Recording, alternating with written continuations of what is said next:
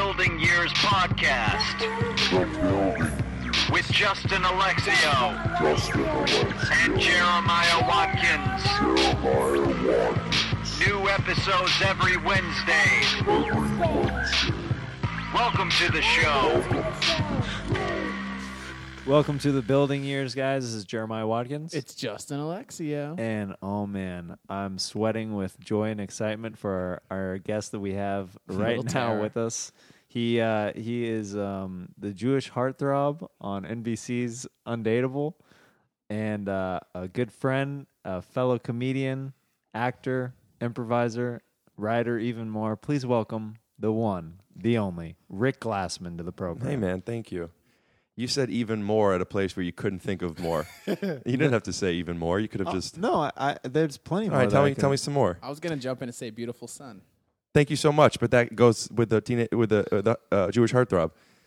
Would stylish be All right. included in that? I was wrong. You were right. I'm sorry. basketball player, Very good. We just shut this down. also a guest on At Midnight. Yeah. Yeah. So I had some others, but I mean, I didn't want to ramble on. No, with all again, that was on me. I apologize. it's okay. How you doing, man? I'm doing well, thanks. I actually just told you beforehand that I had a coffee today, and uh, and I'm taking this new protein that has caffeine in it. So I have two come downs right now. Yeah. and I'm feeling like I'm like I f- I f- I have, I'll tell you exactly how I feel. I have the confidence of I've accomplished a lot, with the energy of but I already did it. so I'm done. You know what I mean? I Yeah. feel like the way Brad Pitt feels after he bowls a 300. It's like There's he's nothing- cool, yeah. but it's like I'm done. I got nothing to prove to you. Yeah. Not, but it's not prove. I have nothing to offer. So my dad is here. He just came in from out of town, so I might have to hand it to him if I need a little help. Say Yeah. hi, Dad. Hi, Dad. All right, that's the Yeah. first joke of the Okay. Yeah. I see where you get the the comedy chops from. Thanks, man. What do you where?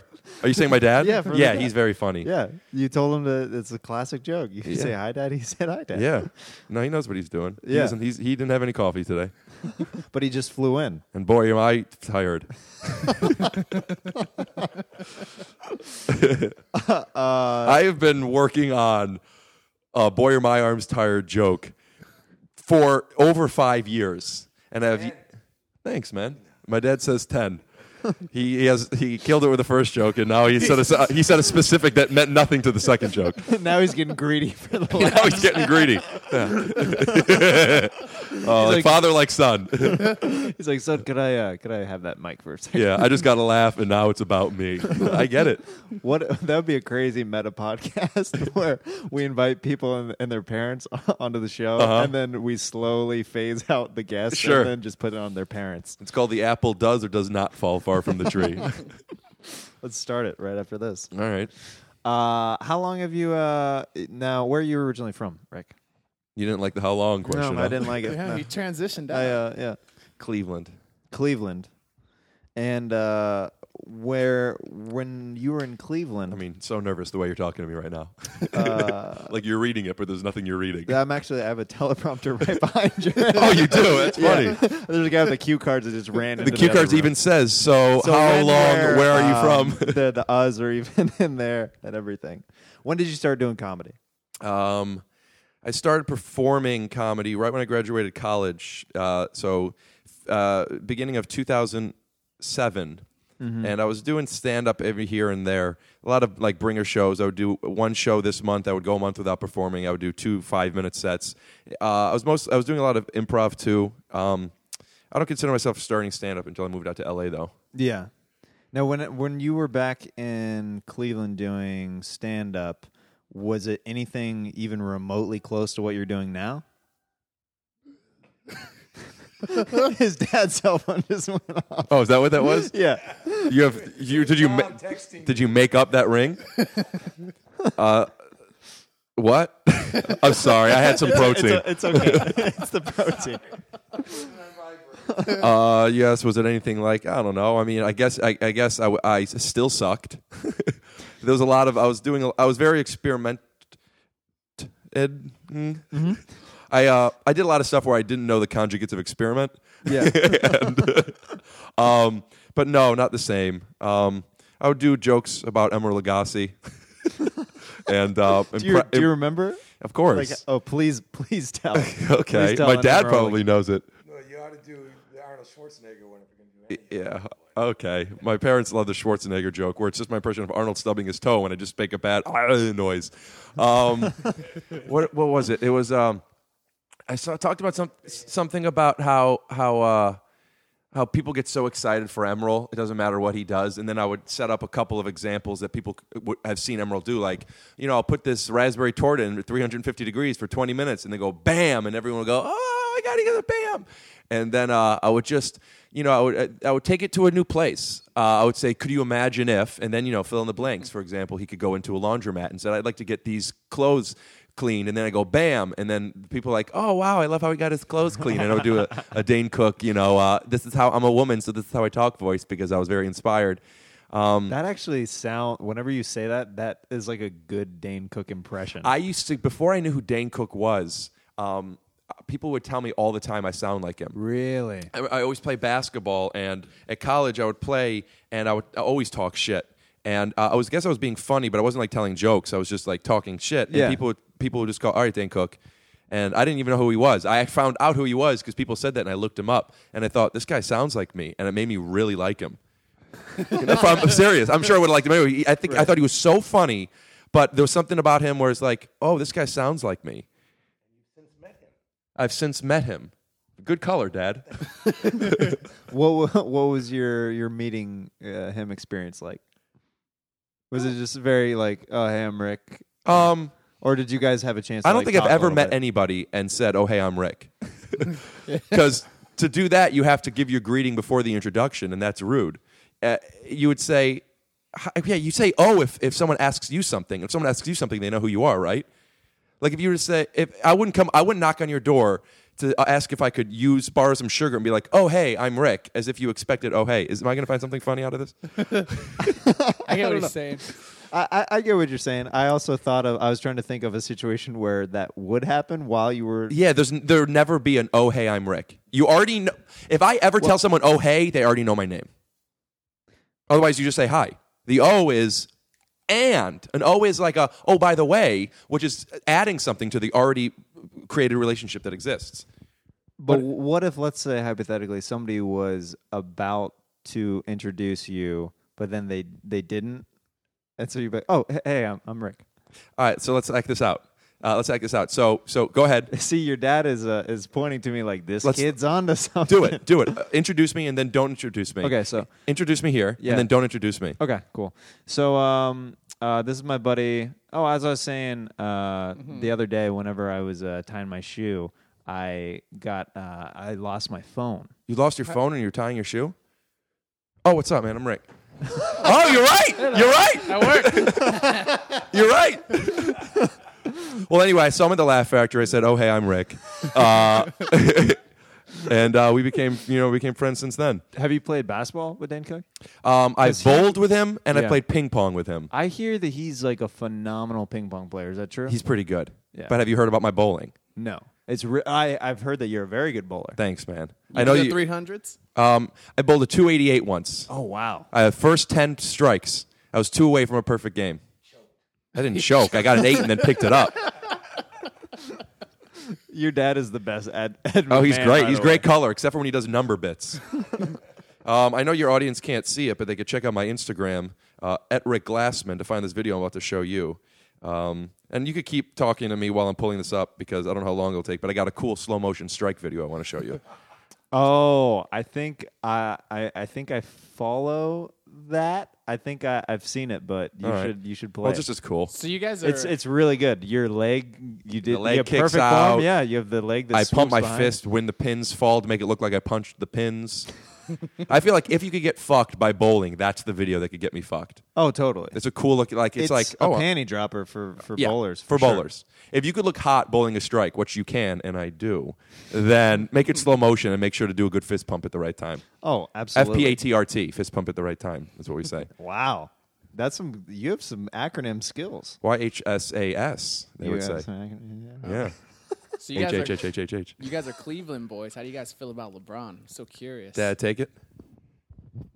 You may not know this, but when Rick was a senior in high school, he guarded LeBron. Oh, They did he played. do good? Yeah, he did real well. LeBron just dunked in his face like three times. But but he was he made the ESPN Sports Center highlights. really? You know what? I, you know, you know what's funny about my dad? Let me take this real quick. Okay. I not only did that not happen to me, and that happened to my, my one of my best friends, Jeff Carp.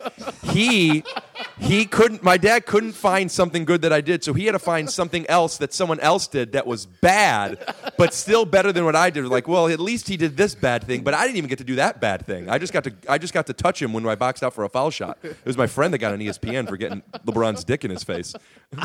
I was gonna ask you if that was the first thing you put on your reel whenever you moved out to Hollywood. Funny. Uh, I do have I do have some good background footage of me doing Always Sunny in Philadelphia. Um, on my reel, Oh yeah. yeah.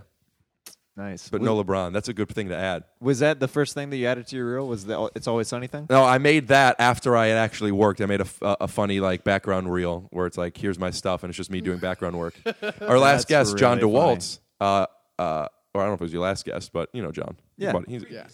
Previous guest. Thank you. Yeah. Save. Uh, he and I met doing background work on Angels and Demons right when I That's- first moved out here. Yeah, he t- he told us that, and he also told us that he didn't talk to you for like a year because he thought that you Beat Kayla. Win- yeah. Yeah.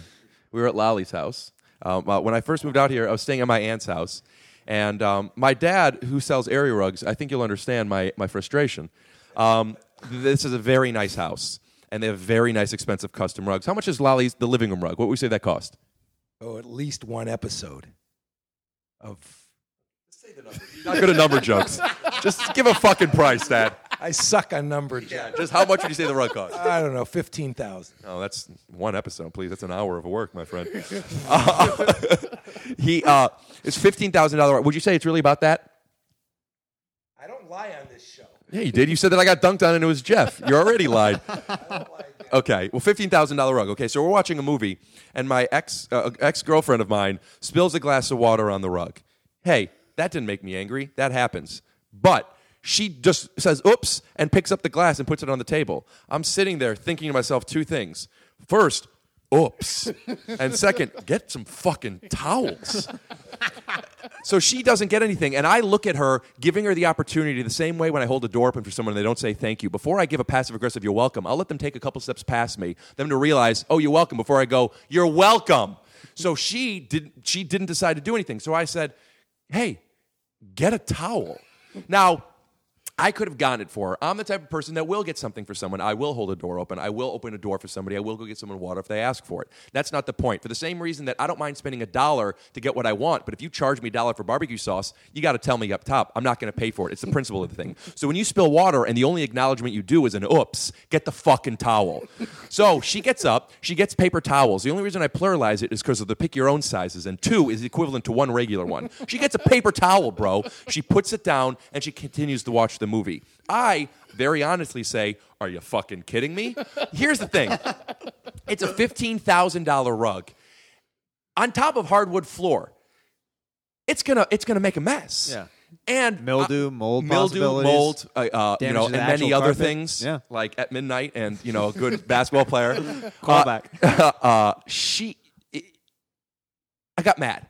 Yeah. I, I and I said, uh, and I said, "Are you kidding me? You need more towels. It's it's it's that it, you we, you got a mess." Yeah. Now I didn't say I, I was angry, and yeah, I was angry. There was a subtext that wasn't obvious, and that is that I know about moldy pads and, and, and rotten floors. So I got maybe a little more angry than somebody else, but maybe there was a little bit of resentment in the relationship already. And also, she gave me an oops, and I gave her time to say thanks for holding the door open for me. So John, all he sees is someone make an accident, and this new friend of his that he got in trouble with in Angels and Demons, like we were in high school and they had to separate us, heard me say, "Get a fucking towel."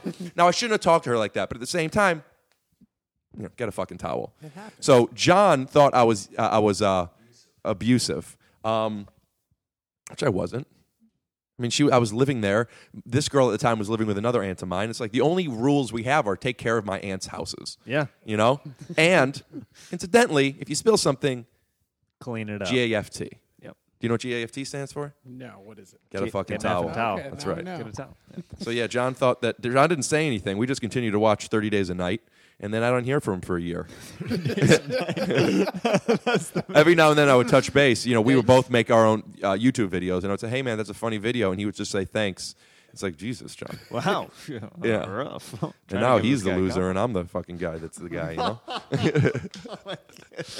do Um, you how do you fix fights between friends like riffs? Like you Uh, his his now wife Allison said because John and I really liked each other, and I say like not that we still don't, but even then, right away we just hit it off. We just Had I a think he's- connection right away. Yeah, I think he's so funny, and I know he thinks I'm funny, and right away. We just were joking with each other, and Allison, his now his now fiance, then girlfriend, knew this because John would talk about me all the time. The first couple weeks we met before he thought I hit my my ex girlfriend. Um, and again, I, for comedy, I was talking about the fuck. She, I handled it right. I did it right. Anyway, uh, she's like, whatever happened to that guy? I think John said that at the time he didn't have many friends here, or for whatever it was. I'm not sure. And whatever happened to me, she was asking. He's like, I think he hits his girlfriend. And she's like, why would you think that? And then John told her the story, and she said, that doesn't sound like he hits his girlfriend. So, so he's he a, over a year later, he says, "Hey man, do you want to come over?" And I'm pumped because I love his videos. You know, I'm like, "Yeah, man." And we come over, and he's like, "Yes, I, I just thought you hit." By the way, he didn't say, "Do you hit your girlfriend?" He just said, I thought you hit your girlfriend, which means he realized that I didn't without me being part of it. So I don't know what research he was doing to realize that wasn't the case, but he thought something and then didn't think it a year later with no new information, which is like the worst detective ever. He's like, guilty. And then a year later, he's like, never mind. um, but she said you should give him a call again. And then I came over and uh, we just hit it off. And next thing you know, you know, you know, over oh, I think about fifteen hundred YouTube subscribers.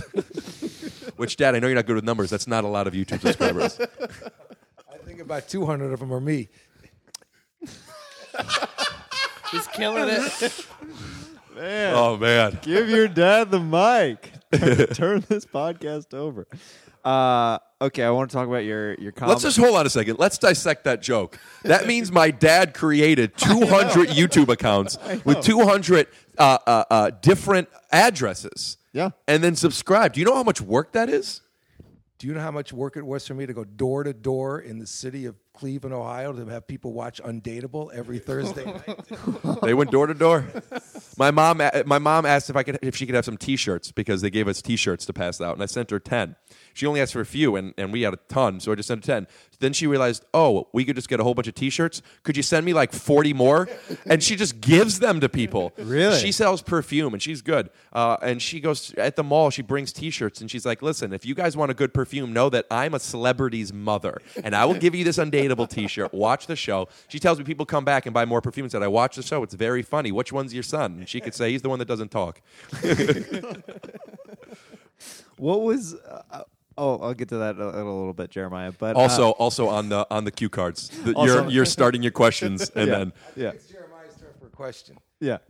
Okay, so I want to talk to you about your comedy just briefly. Sure. Uh, we'll get to some other stuff. When you, how would you, how would you describe your comedy to somebody Hmm. that has never seen you before? I've never been good at selling it. Uh, on stage, I love what I do, but I've never been good at explaining it to people. Um, the best way I, I do is say, please come watch me. Um, Yeah. But I, I mean, without comparing myself to other comics for two reasons. One, I don't think I'm th- necessarily like them. And two, they didn't inspire me because I didn't really get introduced to their comedy until after I started. But I would say a Right. combination between um, Chevy Chase and uh, uh, what's his name, who everyone says I'm like, who I can't remember his name. for Andy some reason. Kaufman? Andy Kaufman. Yeah. Um, Did, the- do you ever get frustrated by that comparison? Like he's just tr- he's trying to do this, and you're like, "Well, I, I'm just doing me." No, uh, I I don't get. Fr- I, I never felt that people thought I was trying to do something. Yeah. Um, if people, whenever I've been compared to Andy Kaufman, I didn't feel like uh, people thought, "Oh, he's just doing what Andy already did." I think they're saying, "Oh, this guy is doing something that the audience isn't necessarily in on." He reminds me of Andy Kaufman, Right. and for that, I agree. Uh, the difference is, uh, us difference is, um, Andy Kaufman. It seemed like didn't want people in on it. Um, I am not trying to pull the wool over anybody's eyes when I do stuff. I'm also not doing anything to wink into the camera to let them know. They're either going to know or they're not, and I'm not going to put any work into defining anything. But I do like it when people laugh. Um, I uh, Bill Lawrence saw Brent and I at the Improv uh, the night the day we met him, and that's where we were introduced to him, and vice versa. And he liked our comedy. We ended up playing basketball together. He asked us to come in for the show. That's ultimately how we booked the show.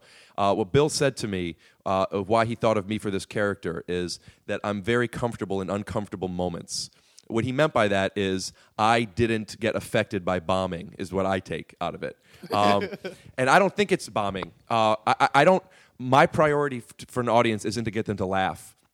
And I don't mean that in a, in a, in a way where I'm being self deprecating or I don't think it's important to laugh or I can't get laughs or, or if they laugh, then it's cheap. When I, I, I think it's just to get them engaged and to get them to listen and to like it.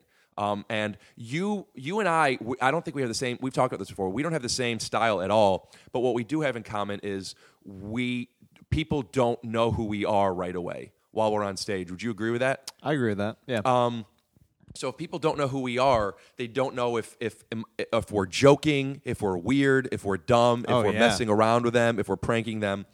Um, and Andy Kaufman, I felt like he let people know who he was, but he was lying.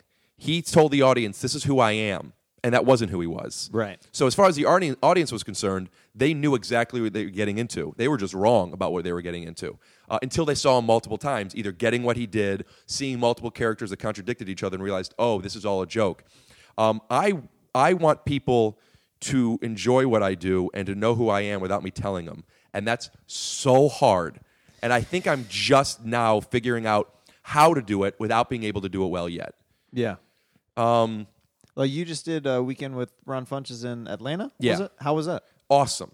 And Uh, you probably got to do a little bit more time and Yeah, that kind well, of thing. uh, I, I I was with a girl uh, after this girl that John thought I beat. I was with a different girl who is amazing. um, we ended up break. We broke up uh, about four months ago, and after we broke up, I started writing in a diary as just a way of like dealing with it. Just it's a cliche, but I, I heard about it and and I had a lot of thoughts, so I started writing in it. And as I was writing in it, I developed a new style that I, I wanted to I wanted to capitalize on. I was very sad, still am, but I was having a hard time and I wanted to make something out of it. So I thought, well, I'm creating this stuff in this notebook. Let me try it on stage. And for the past four or so months, uh, maybe five months now, I've been doing something a little different. I've been telling true stories, which is something different than what you and I do. It's they know who I am right away, and Yeah. it's harder. It's hard to do. It's hard to fuck around and then be like, oh, by the way, you know, my grandmother, you know, is not doing. you know, it's like, is he kidding at this point? So oh, totally. so right now, I'm, I'm, I'm kind of focusing on storytelling and trying to either supplement my other style or let my other style supplement this. Um, and I'm really liking it, and it's really hard. It's a big step back, but uh, this weekend when I was with Funches, who's unbelievable, I was doing um, 25 minute sets, and I was just telling, I was basically this one story that's over 20 minutes, and I just told it, and I, I loved it. It's great. It's um, I don't know what I like more though. I find the storytelling more challenging, but the other stuff I feel like is more. Uh, there's not many people like you, and that's a good thing. And I feel the same about me. I feel like had I not been the weirdo that I've been, I may not have been on this show that I'm on right now. Yeah. But at the same time, I want to. I don't know. I want to be able to grow, and it's tough to do what we do for an hour. Yeah, well, it's one of those things where that's what I'm I'm constantly trying to find that balance of because I do have personal stories and stuff, but w- if a set starts to go in a certain direction, you can't just drop in. So I have this You can. relationship with my You- my you mom. can. Well, you can. You just don't know how yet. right, like Same. yeah you you just get stuck where it's like this certain energy Right. and uh yeah same with me i'm slowly finding out how to transition in and out of that but yeah it's freaking Well, here's the thing. difficult Here's the thing. That certain energy that you're talking about is what you feel like what the room is, so you have to continue, which is which really contradicts the other stuff that we do. And I don't mean to say we as in putting it on you. I just notice this about you, so I'll speak about myself. But Yeah. uh, I love to play with energies. Um, I like to create a situation to Mm-hmm. to work in it. Uh, either make people think that I'm racist, or make people think that I stutter, or make people think that I don't know what I'm doing, make people feel like I'm nervous, make people think it's my first time, make people think I'm overconfident, make people think all I care about is fucking girls, whatever it is. I like to create a situation so they think they know who I am, and then play within that. Um, and that is moving energies all over the place. But now, it, it, a lot of people say that it takes so much balls and and you have to it's so brave to do that kind of thing because you know people don't like it and people don't get it and you're not getting the response you want. But the truth is i'm i'm comfortable in that. To go outside of your comfort zone it doesn't mean to put your hand in hot water. If you're comfortable putting your hand in hot water it's not outside your comfort zone. And doing weird stuff is within my comfort zone. What i realized was outside of my comfort zone was being completely vulnerable as to showing a little vulnerability and then be having a character behind it.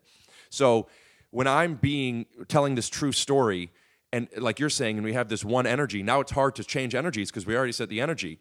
Incidentally, if we're doing that other thing, we have 50 different energies, and the most fun part is changing the energy. Yeah. So why is it hard to set one energy and then switch it? I don't know. I'm just kind of getting into that Yep. but it's it's it's a puzzle. It's uh, a lot of the comedy of the other style w- that I would do is very deconstructing, very much deconstructing and playing within within cadences and, and tropes and and sayings and and and things that people think and say. Um, and I've realized that now telling more personal stories and trying to bring that other stuff in, it's the same puzzle, but now I just have to take them along with the ride instead of them letting them trust me that I know what I'm doing. And that is the hardest part to me um, and it it has made me now not that I've ever not been excited about stand up, but I've recently been I, I feel like I found a new a new video game that I suck at. And it's like, great, now I have a whole new game that I get to learn how to. It's like, had I never played Zelda or Final Fantasy, and now someone said, here's Zelda and Final Fantasy. Oh, here's going to be a game that I'm going to love, and I have to get good at. So I'm really excited about it, but I'm definitely worse than I've ever been right now. But it's a new exciting chapter. That's pretty cool. Yeah, man. A very political way to, to, to cap that. A new exciting chapter is. That was good. Thank Yeah. you, man. Yeah, no, I feel it- it's it a new exciting chapter. It is. Mm-hmm. Has your Uh, dad seen you perform?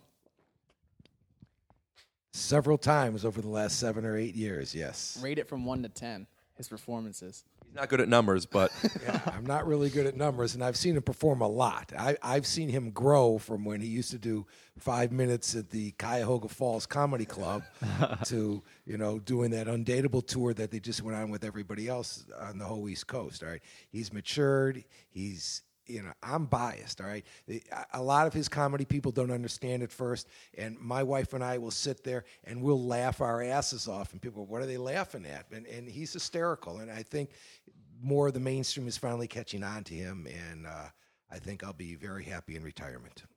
now that's a a good 10. political yeah, answer. no, it is good.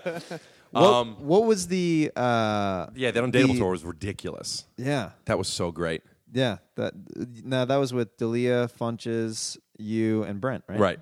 And Bill Lawrence hosted it. And, Really? yeah, he I did not know that. He hosted. We did ten cities, uh, finishing off in L.A. at the Avalon, and Bill hosted. Then brought up Ron, Bron, uh, and then me, and then Brent, and then Chris, and it was awesome. All of us destroyed every show, and um, yeah, sold out shows, and it was just an unbelievable experience. I mean, Bill Lawrence is amazing, and he got Warner Brothers to to to agree for us to do this promotional tour. What he decided to do was go to ten cities and perform to do a grassroots uh, marketing uh, approach. But the ten cities that he picked were the biggest NBC affiliates. So we went to Chicago, we went to DC, we went to New York, we went to, uh, you know to to, uh, to Dallas, Philadelphia, uh, all these big cities. So we would do shows at night, and in the morning go to the to the affiliates and introduce ourselves and shoot bumpers and say, hey, if you guys ever want us to fly out to say, watch the local blah, blah, blah, blah, blah, we'll do it. Let us know what you want. Bill's like, let's be honest, it's a competitive thing out there and we want to put a face to the name. We want us to like you and you to like us. And here we are and performing and come out and check us. It was, he's so good. Um, and along the way, we were selling out shows, uh, mostly in part to, you know, people just want to see Chris D'Elia, honestly. Uh, a lot of people were already fans of his and then became fans of us. And then uh, Bill decided to. I, I think he put his own money into it also because we flew. I never traveled like that. We flew either private or first class, staying in the Four Seasons. Bill bought Ron and me a massage one night. I mean, it was just eating awesome, flying awesome, doing sold out shows. It was like we were on a hit show and the show had never come out. Right. He just Bill is is You really amazing. believed in the show. So yeah, so I'm on the road with you know I met Chris when I first moved out here. Chris i- introduced me to Brent. Right when I met Ron, we became like best friends. I'm on the road with my best friends doing stand up at sold out shows. It was just an unbelievable experience. How would you say your like since since Undateable premiered and since you shot it, how would you say your life changed as far as comedically and just life in general? Comedically, it hasn't changed that much different than than the year before. You know, you just grow every year. I Yeah. don't feel like I, I don't feel like being on Undateable as a stand up comedian necessarily helped me grow. Maybe it did. I don't know. I've definitely grown a lot in the past year. Do you, it but the probably year helped before with as some, well. I mean, you've never had a problem with confidence on stage, but do you think it was that extra? No, bump? I've it's it's been it, actually I feel like I was confident more before because You can I take always a little bit more risks. Would you I always say? felt that I was an underdog, and no, I, I- got a lot. I don't know about you, but I have gotten and get a ton of shit. People don't like what I do. They say what I do isn't good. They don't get it. Do jokes. You're not funny. You're just weird. Um, and I, that always helped me because I was going up on stage. I felt whether or not it was the case. I felt like these people don't like me. Watch this. I always felt that way. And then I got a show, and I feel like the people that would give me shit, a lot of comics, too, not a lot, but people give you shit, you Sure. know. And I feel like they, to their in their mind, that I was validated. Now they're like, oh, maybe he's doing something right. He's on a show. And not that not that anybody changed drastically, but they were nicer. They were. I noticed them starting to laugh at my stuff. I saw them telling other people they got to see me. So I'm up there, and I. It's not necessarily I feel pressure to do well for in front of anybody.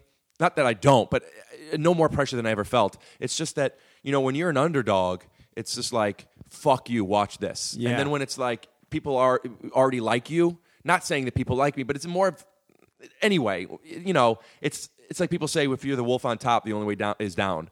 Uh, not that I'm on top by any means, but I feel like people already like me now, so I'm like, oh no, now I have to keep doing that instead of experimenting more because I want to go keep, in with this fuck you attitude. I can't go in the fuck you attitude. Uh, I, I, and also now I'm getting more spots because these people like me. So like, come do my show, and I'm liking that because I'm getting more stage time. And now I'm thinking, well, I want to continue that. And before I would experiment and, and do so poorly so many times, but I would develop because of it. And it was always for me. Uh, nobody came out to see me. Nobody. I wasn't getting booked that much. So if I failed, it was just the only thing that sucked was the drive home that night. But now I feel like if people are asking me to do their show, people come out to see me. Now I have a responsibility to the bookers, to the venue, to the show. It's like I can't go up there and just fucking jerk off for 20 minutes and hope that I find something that makes me come, you know? Uh, and that's that's what I've done my whole life. no, but that I find I, I, I write down tons of ideas and premises, but I write them on stage, and I want to have, and I still do, but I force myself. I don't have that same confidence of I'm up here by myself and this audience is my canvas. I now feel like I'm painting them and I'm going to give them the picture at Six Flags, and they paid for it. They better enjoy this, and that helps because it's like it forces me to bring my A game, but it doesn't let me be that mentality doesn't allow me to be as creative. So I'm forcing myself at certain shows to be like, fuck it, just go up there and improvise and make stuff up and try weird stuff. But I have to like get myself in the zone. I listen to uh, you know Sara Bareilles' "Brave" a lot uh, before I go up because that song I like the beat, but also it's like, let me just do this for me. Yeah. Because I'm not at a point now where people are coming to see. I, I whenever anyone says you know Undateable's Rick Glassman on their show for like any local show or whatever, if they put my face on, I ask them to take it off because I don't want anybody to come to see me because I feel like, listen, there's a, there's a great chance they're going to be disappointed and let them be disappointed and not know that they were there to see me. You know what I mean? Let me just go up there and like, oh, Rick's here. Oof, what was that? As opposed to, I want to go see Rick and what was that? You know what I mean? Yeah, yeah. Well, yeah, it, it changes whenever, like you said, whenever there's actual fans that are Right. There's more responsibility to give them a certain, at least an idea of what they think that you're representing. Right, because they seen me and they became a fan, and I'm grateful, and that's great, and you want to keep doing that. But the reason they saw me and were, were a fan of mine is because they saw the end result of me being bad for two years. They saw me try shit, be weird, mess up, do poorly, get insulted, feel horrible, and then I, oh, I think I figured it out. Now watch this. They see that. Now, if they want to see that again, you're going to have to let me fuck up for a while. Yeah. You know? And that, like a lot of people say, where did this person come from? About a band, an actor, a comedian, an athlete, anybody. And they think they just popped off. Sam Smith is huge now. I'm a huge fan, by the way. People are like, where he came out of nowhere. Now he's been doing it forever. You just never heard of him. You know what I mean? Yep. And I feel like I'm now at that point, the very, very, one step up of the very, very bottom. I was at the bottom and now took one little step. And people are like, oh, I like this guy. They saw me in Adam Devine's house party. They see, see me on tour, whatever they see me. I want to see more. And it's like, I'm not there yet. You know, I just need you to know that. I'll even sometimes go up on stage and be like, "Hey guys, I appreciate you liking me. I'm sorry in advance." And then you know, then I'll start. then start yeah, Awesome. but you're the same. You know, you you you're you're funniest when you think you're funny, and you think you're funny when you feel free. And when you feel free, you have no idea what you're going to do. yep. You know, and we got to get good at at consistently feeling free, and that's a very hard art because there's no script to it. I know there's not a set path to feeling free. Yeah. No, except for listening to Sara Bareilles' Brave. The stars have to be aligned, you know? You have to feel that energy. and then it's it's tough. To Next set, you see me in the back of the room. You're like, Jeremiah, what do you listen to? I'm like, don't worry about it. No, and I'll go like same. Same, yeah. Uh, we're uh, getting close toward. Uh, we're creeping towards the uh, the finish line of this podcast, but we want to do a segment that we always do. Uh, Justin, you want to take it? All right, this is called the Hollywood bitch slap. Whoosh. It's just uh, For the, I want just want the audience at home to know um, they did their own effects. Yep. I'm We're, sure uh, you knew, uh, but you know a lot of radio stations would push a button for that. They just went ah, like they they had done it too many times, and they were, this is their last. it's basically any time in Hollywood where Hollywood has bitch slapped you, a bad audition, but just any uh, agent experience, anytime someone told you you're not good. It, it just needs to be one specific moment because some people are like, "Uh, it's been my life while I've been out here." Um, It can be I'm any sure there's a- specific a, whole story. bunch. Uh, I could think of two. One is a long story, and I don't know if I'm comfortable telling it. Um, uh, fuck, it's such a funny story. It's too. may- If you have me on again, maybe we'll talk about this. It's too long of a story. How how long are we talking? Uh, I'll need five to ten, and I don't. I don't even know if I want to tell it because it's holy. I was in the wrong. Um, Let we gotta talk. no, about I'm, I'm not. I, for real, I, I know I'm setting this up like, hey, you guys want to see me play the piano, and then I'm not playing the piano, but like, I'm not playing the piano. Okay, if you, yeah. Um, then the other one just is I didn't even I just the only reason this is in my mind it's only a sentence. I just found a tweet. I was looking through old tweets and I found it. It was over four years ago. Um, it was a commercial audition, and they asked uh, us in the hallway, um, "Could anybody do a a, a a British accent?" And I said, "Kinda, but it's not great." They said, "Don't even worry about it." Uh, and then he walked on, and it made me think. I'm new. I never booked anything before. I just started auditioning. Commercial auditions are still auditions, and it's nerve wracking. Um, and I thought to myself, I fucked up. I should have just said, yes, I do it. And if they didn't like it, then they didn't like it. But I shouldn't have let them know I have a weakness. And now I'm like, fuck, I should just do a British accent. And then, uh, and then other people were going in and going in. And, and, uh, and then, I, fi- then I went in and uh, I started, you're doing it with, with, I'm doing it with a girl. And then we do one take. And then, then it was really funny. And they liked it a lot. And then I'm like, I got this. Um, so then they said, "All right, do you, uh, what do you guys think?" And I said, "I think we should do it one more time." And they said, "Okay." Um, and then the girl says her line, and I say my line, and then we go. It's it's about takes about forty seconds, and then halfway through, I just switch into a bad Cockney accent like this, like this, just so I let them know I don't know how to do it. And uh, this is the only, the first and only time anyone's ever stopped an audition I was in. Uh, this, uh, he said. Uh, uh, the guy behind the camera said, "What the fuck are you doing?" Mad, not comedy. What the fuck are you doing? He said, "What?" He, he stopped the audition and said, "What the fuck are you doing?" And I said, uh, and I at this point I'm I'm feeling funny, so it doesn't matter anymore. I said, "I wanted to show you what I could do." it's for an Xbox commercial.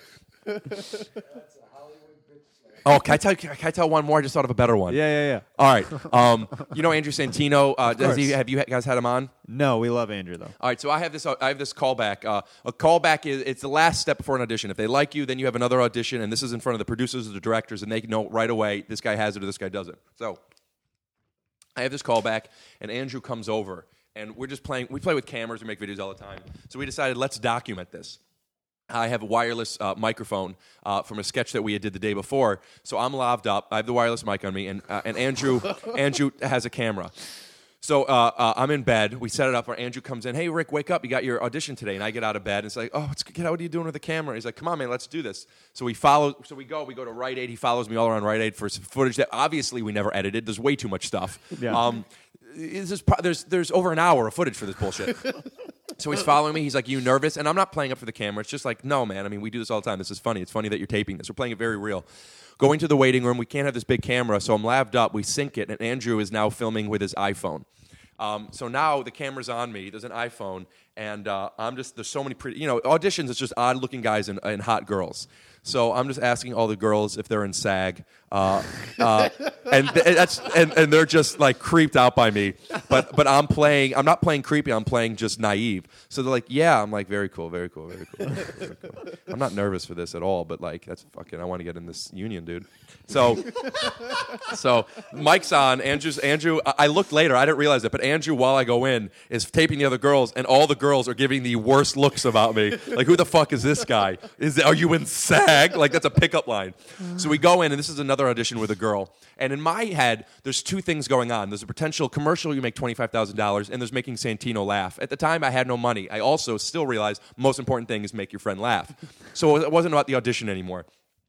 So they say uh, it's it's just uh, we're playing husband and wife, and there's a dishwasher genie coming in, and she's like, "Hey, what's going on here?" And blah blah blah blah blah. So we do it, and the director says, "Could you uh, make it more flirtatious? I don't want you to." You know, make it like you want to have sex with your wife. Like I want to see that, and I uh, and I go, all right, I think I get it. Um, and then he goes, he says, action, and then I, she says her line, and I said, I got to be honest with you, sweetheart. I really want to fuck you. And then I did my line, uh, and then I just kept doing it. She was, she was so thrown off, and I did not expect this. The director lost it laughing, laughing so hard. So then, then he says, "All right, man, that's funny, but don't say I want to fuck you." I said, "What should I say? Just like." Like is something else instead of fuck, and then he's like, "No, man, just." And then I cut him off. I'm like, "Don't worry, I got it action. I said action. And then and then I look at her and I just I just say my lines, but I'm just like really, really flirtatious. Um, and he laughed. I didn't get it. Uh, the funniest part about that to me is that I said action. To say action is the most dick thing you could do, and that's the only the only job the director has in that room at the time is to say action. And I cut him off, giving me direction. I said, "I got it, bro. Action. Listen, we got to. You know, whatever." Um, I thought that was so funny. I should edit that. and that's the. Uh, Hollywood bitch slap. Yeah. Dude, uh, thank you so much for coming by doing the show. Uh, now's a good chance to plug any social media or anything that you want to. Twitter. Twitter, Instagram, Facebook. and Vine. Uh, it's all at Rick Glassman, G L A S S M A N. Um, and check out uh, Walt's and mine, um, our, our sketches, thatguyandhisfriend.com. Yeah. My dad has a Twitter account. Oh, Hold on. let him plug it. Steve Glassman one at Twitter. Hit me up. Johnny Manziel. It's not at Twitter, by the way. It's at Steve Glassman. like it's an email address. And you just did an inside reference. I went home. Uh, I went home to uh, to Cleveland to promote, promote Undateable, and I was on the news, and I was just I spent every uh, I spent all my time talking about the Browns player Johnny Manziel and to tweet at me, uh, and it was funny because I'm in Cleveland and that's what it is. Nobody listening to you knows that thing, and my dad just said at Johnny Manziel because he associated Twitter and me four months ago and Johnny Manziel together. So follow my dad at Johnny Manziel. uh, thank you for having me, man. This was cool. Both of you guys, thank you. And uh, yeah, we're excited for Undateable season two. When does it premiere? Don't have an air date yet. We're uh, sometime in the spring. We're thinking probably January, February, March area. awesome. Looking forward to it, buddy. Thanks, guys.